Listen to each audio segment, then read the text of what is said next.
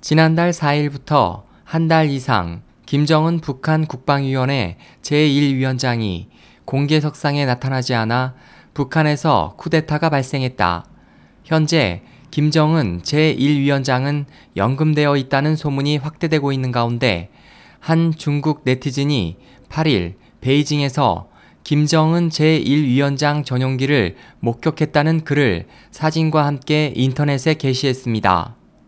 이 글에 따르면 공개된 사진은 중국인 조종사에 의해 촬영된 것으로 고려 항공이 보유하고 있는 AN-148 중단거리 여객기로 가장 최신의 새 전용기입니다.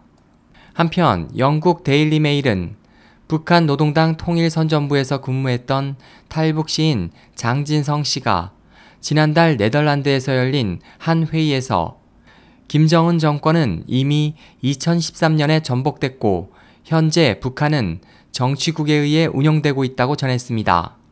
그는 또 김정일이 정권을 잡기 전에는 13년간 정권 운영을 숙지했지만 김정은은 그 기간이 3년밖에 되지 않아 전반 권력을 장악하기가 어렵기 때문이라고 덧붙였습니다.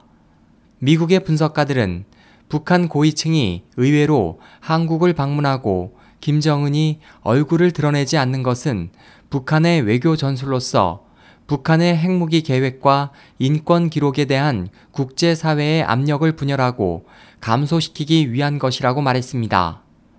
SOH 희망지성 국제방송 홍승일이었습니다.